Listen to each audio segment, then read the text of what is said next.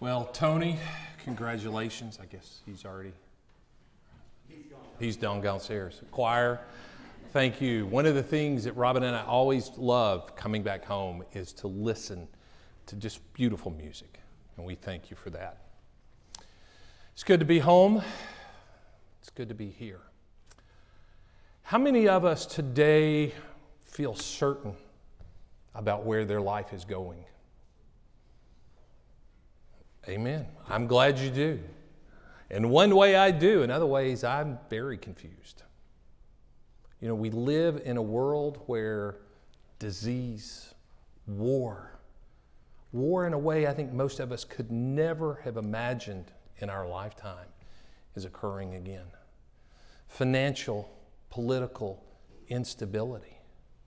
You know, I was looking at some of the faces downstairs in their 20s and 30s, and I'm thinking, wow. I'd be a little concerned if I was them in this time frame. But yet, let's talk about what God's doing. And please understand this this morning is not what we're doing. It's what you are helping God do. We're just the hands and feet. Let's pray.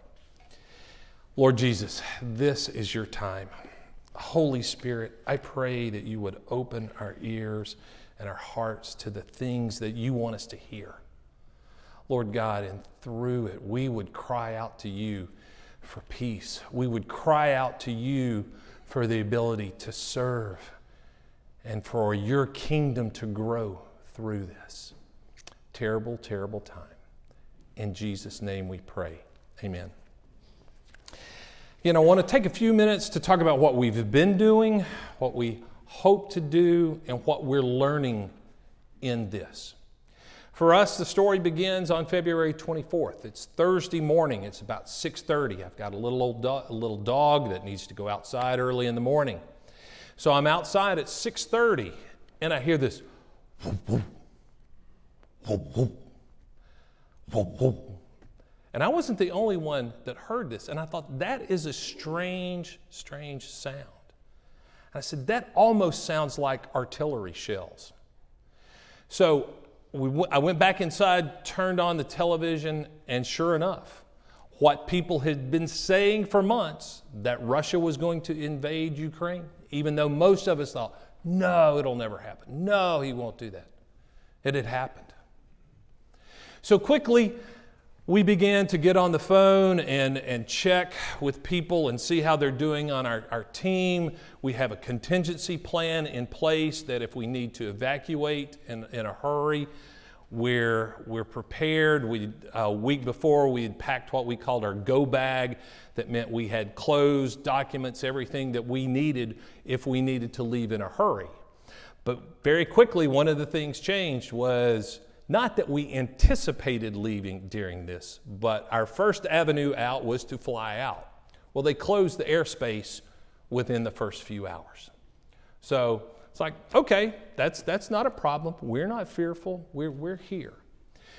But over the next 24 hours, you are beginning to see and hear about this mass exodus of people leaving Ukraine. Now, yes, you'll hear that the majority of them went through Poland, but Poland's a much larger country. Moldova, which borders Ukraine on the south, and a lot of the people we got were leaving from Mariupol and Odessa and southern, began to flood across the border into Moldova. And it may help to put this in perspective a little bit. Ukraine is a country of 44 million people. Okay? It's estimated that 11 million people have been displaced, meaning they have left their home. Now, 11 million people is just a number till I realize that is the equivalent of every person in the state of Tennessee and every person in the state of Kentucky having to leave their home in a three week period. So you can begin to understand the mass exodus. And we, as we thought and prayed, you know, we realized we don't have the capability. We are not a huge team. There are seven adults on our team. And, you know, we realized, well, let's just focus on what we can do. And that was to allow people into our home. So within the first 48 hours, there was a social media network set up where people were posting, Hey, I'm at the border. I have a family of three. Can someone house them? Hey, I have a, a family of five. Can someone house them? So by Friday night, we had three people in our house. Now, through the weeks, next two weeks, we had then a, a, a, mom and their two kids. They were only with us one night. This was a lady on a mission. She was ready to go to Poland. Then uh, we got a family of four two young men. Uh, the 15 year old son was handicapped. So fa- his father was able to leave with them. And then we had a mother and a daughter that stayed with us for five days. One of the questions we got over and over was why would you do this? You don't know who we are. You can't trust us. And we said, well, we are Christians. We feel that this is what God has called us to do. We are here to serve and to be his hands and feet.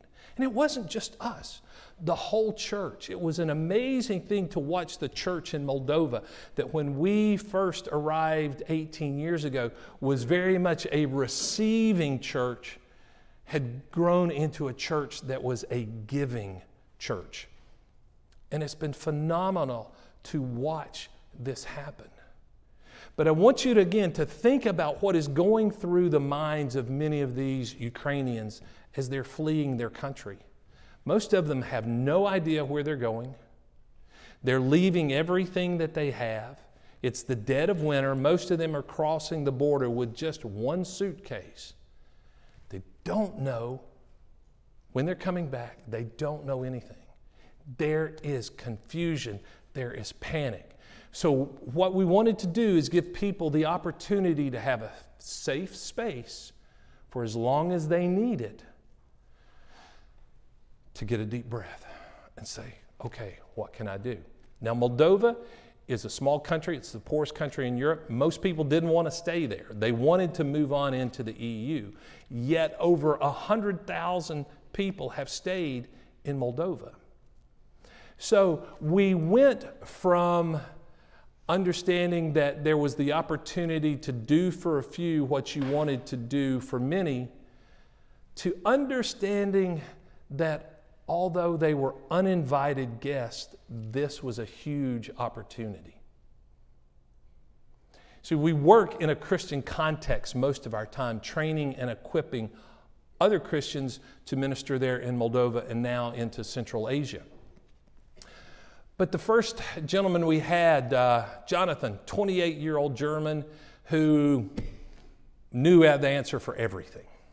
He was just he politically he knew what to do, he knew everything. But he knew nothing about Jesus. He literally had almost never heard of Jesus. Nothing about him coming and dying for our sins on the cross and living again. So we shared the gospel with him. A couple of nights later, I, am in the den and I hear Robin having a conversation with one of the moms, and it's very similar. Now, neither one of these people accepted Christ that night, but the seed was sown. That was what we were trying to do in this is just show people that in spite of this terrible war, this terrible time, there is the opportunity to love on one another. So then the opportunity we realized began to be how do we minister to those that are staying?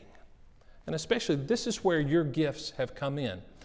We adopted two villages, and if you want to pull up some of those slides, we'll, we'll uh, show. I won't bore you with 100 slides, okay? So we just began to buy the basics. We were focusing on, let me get my numbers right, 15 families in two villages that had, between the two of them, uh, 24 kids. So what you sent to help we're just simply buying, you can see flour, potatoes, food, just because they're living, they have no viable income, most of them at this point. You know, one of the things I failed to mention is when you left the country, if you were a male between the ages of 18 to 60, you could not leave.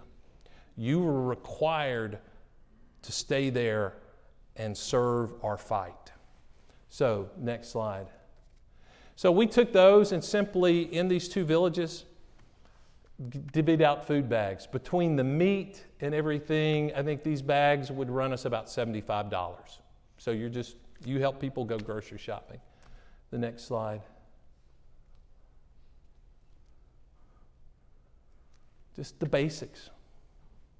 So, our little uh, 2004 Outlander became uh, quite the little hauling vehicle. And go on to the next one. But this is who you wanted to serve. The couple on the left are Stas and Ira Barrows Nets. We have been working with them since 2007. Just great people. And when we would gather together, Stas would bring a gospel message uh, to them. And it was just a way to encourage people and say, Yes, we understand the pain. We understand that you're hurting, but you are not alone. I thought it was interesting in Sunday school this morning. We were talking about being alone. You know, with Christ in our lives, we're never alone. So, uh, go ahead. Then the second village uh, was the other half of, of these families and kids. This was uh, Good Friday and we gathered together to give them a little Easter meal, just something to help them break the monotony. Uh, and then, as you can see, the weather's warming up. The only problem is they left in the wintertime. They really didn't have any summer clothes. So, the next slide. So, Robin spent a fair amount of time over a week just going from secondhand stores, buying clothes to pass on to them. And again, you know, it's why are you doing this? Why are you doing this? And therein lies the opportunity to share the gospel with people. So, what was initially an intrusion became an opportunity. And I want you to think about something else. Over time, we have grown weary of the word refugees. You know, that seems to have such a, a negative connotation. So now we just wanted to, to call them our, our Ukrainian guest. But this is where we want to continue. Lord willing, and you know, we used to say the creek don't rise. Well, in our case, it's Lord willing, and the Russians don't make it to Odessa. We're planning to go back on May 16th. So, uh, but we're, we're going to be watching. We're prudent. Uh, I told Dad, I said, we're not going to be heroes. We're not going to be there with uh, bombs and tanks rolling down the, the center. Now, the one little political part I will move into here is oftentimes, this week in particular, you have heard about the Russians going to Moldova, invading Moldova. All right? There is a strip of land that borders Ukraine and the Dniester River that is called Transnistria. That's what they're really talking about, where the Russian soldiers want to go. Well, the Russians are already there. Robin and I and others have worked in that area. We've grown very accustomed to driving through checkpoints with Russian soldiers and armored personnel carriers there. You know, they don't care. They just wave us on through. But we don't think that Russia will invade Moldova where we are. We think they'll stop with that piece of land. But I want to take the final few minutes, though, to talk about what are we learning? What is God trying to teach us in this time? Two things. One, when I get in, and I'm sorry, there's one last slide that, that'll help. This is a young lady, I think she's 28, 29. This is her little son who's under two years old. They are from the region of Mariupol, which you, if you follow, this is a city that's been heavy fighting. Uh, at this point, she had not heard from her husband, who was fighting in three days. She did not know if he's still alive, what the situation was. And in this, you become very angry. You get very, very angry at the whole situation. But in this, I have to keep reminding myself God is sovereign. God knows. You know, I don't know if we're going to see Daniel and Revelations and all the prophecies of end times come to fruition here. I don't know. But I do know that through this, God is at work and God has a purpose. And part of that purpose is for us to be what we say his hands and feet and show the love of Christ to people. But the second thing where I really want to look at our, our scripture today, and if you would go to Second Chronicles chapter 20. I want to talk about what do we do in these times when we don't know what to do. And other than the gospel and how it has invaded my life and given me hope and life, this passage probably means more than anything to me because it points to those times when I don't know what to do. Just a little bit of background. If you go back into chapter 17, Jehoshaphat goes to uh, his fellow king. You have Israel and Judah, and together they collude to go to war. And the other king says, uh, Jehoshaphat, will you go to war with me against this country? And he says, Yes, but first let's pray. Well, in chapter 17, if you go back and read this, and I encourage you to, there's a problem there. Did anybody pick it up? He didn't say, let's pray and then I'll make the decision. He made the decision and said, let's pray that God will bless our decision. How many of us in our prayer life make the decision and then say, God, you bless it? Well, as a result, he loses an army of over 600,000 men. Now, in chapter 20, you see this great multitude coming against him. So, what does Jehoshaphat do? Verse 3 And Jehoshaphat was afraid and turned his attention to seek the Lord and proclaim a fast throughout all Judah. The first thing he did was he went to God and prayed. He had messed up, guys, big time. He had lost an entire army. The, the king of Israel was killed in the battle. But then, as he begins to pray, it's interesting if you look at the passages, it's much about remembering of all of what God has done. And I remember thinking to myself initially, that's strange. Why would he spend so much time remembering and telling God or telling God what he had done? But then it dawned on me. He wanted to remind himself of God's faithfulness. When we pray, how much time do we spend thanking God for what He has already done in our life? Then I want to skip to verse 9. It says, Should evil come upon us, the sword or judgment or pestilence or famine, we will stand before this house and before thee and cry to thee in our distress, and thou wilt hear and deliver us. I like this part. Should evil come against us, what I hear and see, this is a man who is surrendering to God. He says, God, it does not, the outcome is not so important. What is important is we will serve you, we will worship you regardless of the outcome. How many of us in prayer in these times of uncertainty go to God and say, It doesn't matter what the outcome is. I trust you, and it will be okay. This is one of the great challenges that we have as we pray for these Ukrainian friends. How do we encourage them from when they look at life through their worldly perspective? Everything that they have is gone. Our opportunity is to share. We have something much greater than gold or silver. We have Jesus.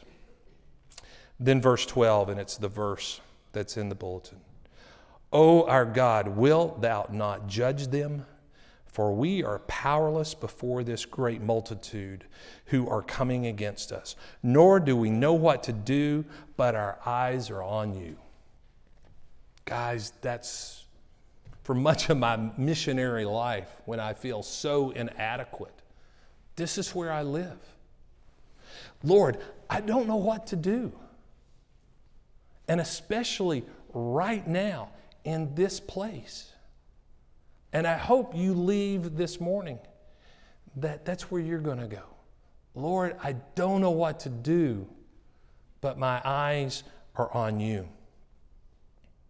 Verse 17, after the Holy, in, in, in 14 and 15, the Holy Spirit comes upon one of the members in the group and he tells them what to do. He tells them what to do. Now, oftentimes in my life, I hear God, I don't listen to God. In Russian, it's that you have two words, slushit and slishit. And what's interesting, they mean very different things, but there's only one letter's difference. There's a big difference, I don't know about you, but in my life between listening to God and just hearing God.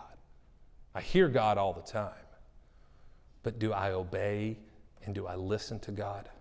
That's a challenge for all of us. Are we going to be obedient and do what God has called us to do? Well, in this, it says uh, in 17, you need not fight in this battle. Station yourself, stand and see the salvation of the Lord on your behalf. O Judah and Jerusalem, do not fear or be dismayed. Tomorrow go out and face them the Lord is with you. What an unbelievable promise that that is that we can go out when God tells us what to do, that we can go out without fear, trusting the outcome. It's a scary world right now. You know, in 2019, we came home on home assignment and we just thought things were great. Ministry was at a place it had never been before. We were excited to be home. And then something called COVID hits and we can't get back. Ministry for everyone throughout the world just goes. And now here comes this war in our part of the world. You know, I am a long range planner part of my spiritual gifting is uh, to be what we call the apostle that, that can look out and see, okay, this is where we want to be in two or three years. Now, praise God, my wife is detail oriented and she's helping in the day to day steps because if it wasn't for her, I'd be in big trouble.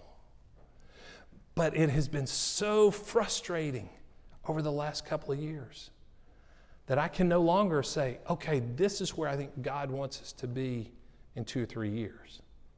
I mean, I, I can and I still do to a certain thing, but I know that things could change tomorrow.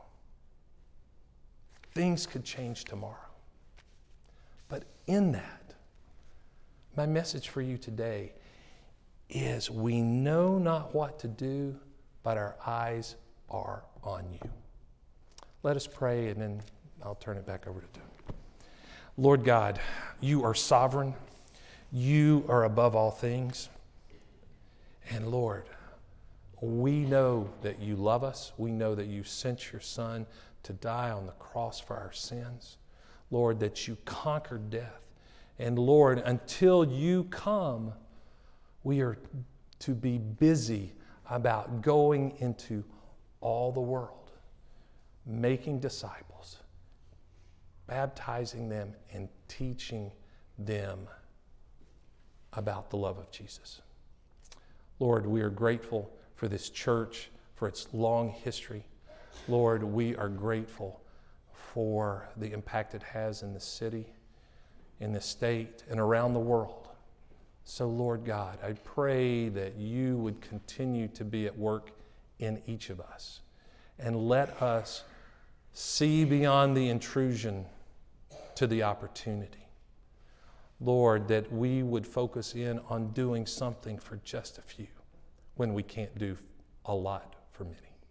But we thank you, Heavenly Father. It's in your name we pray. Amen.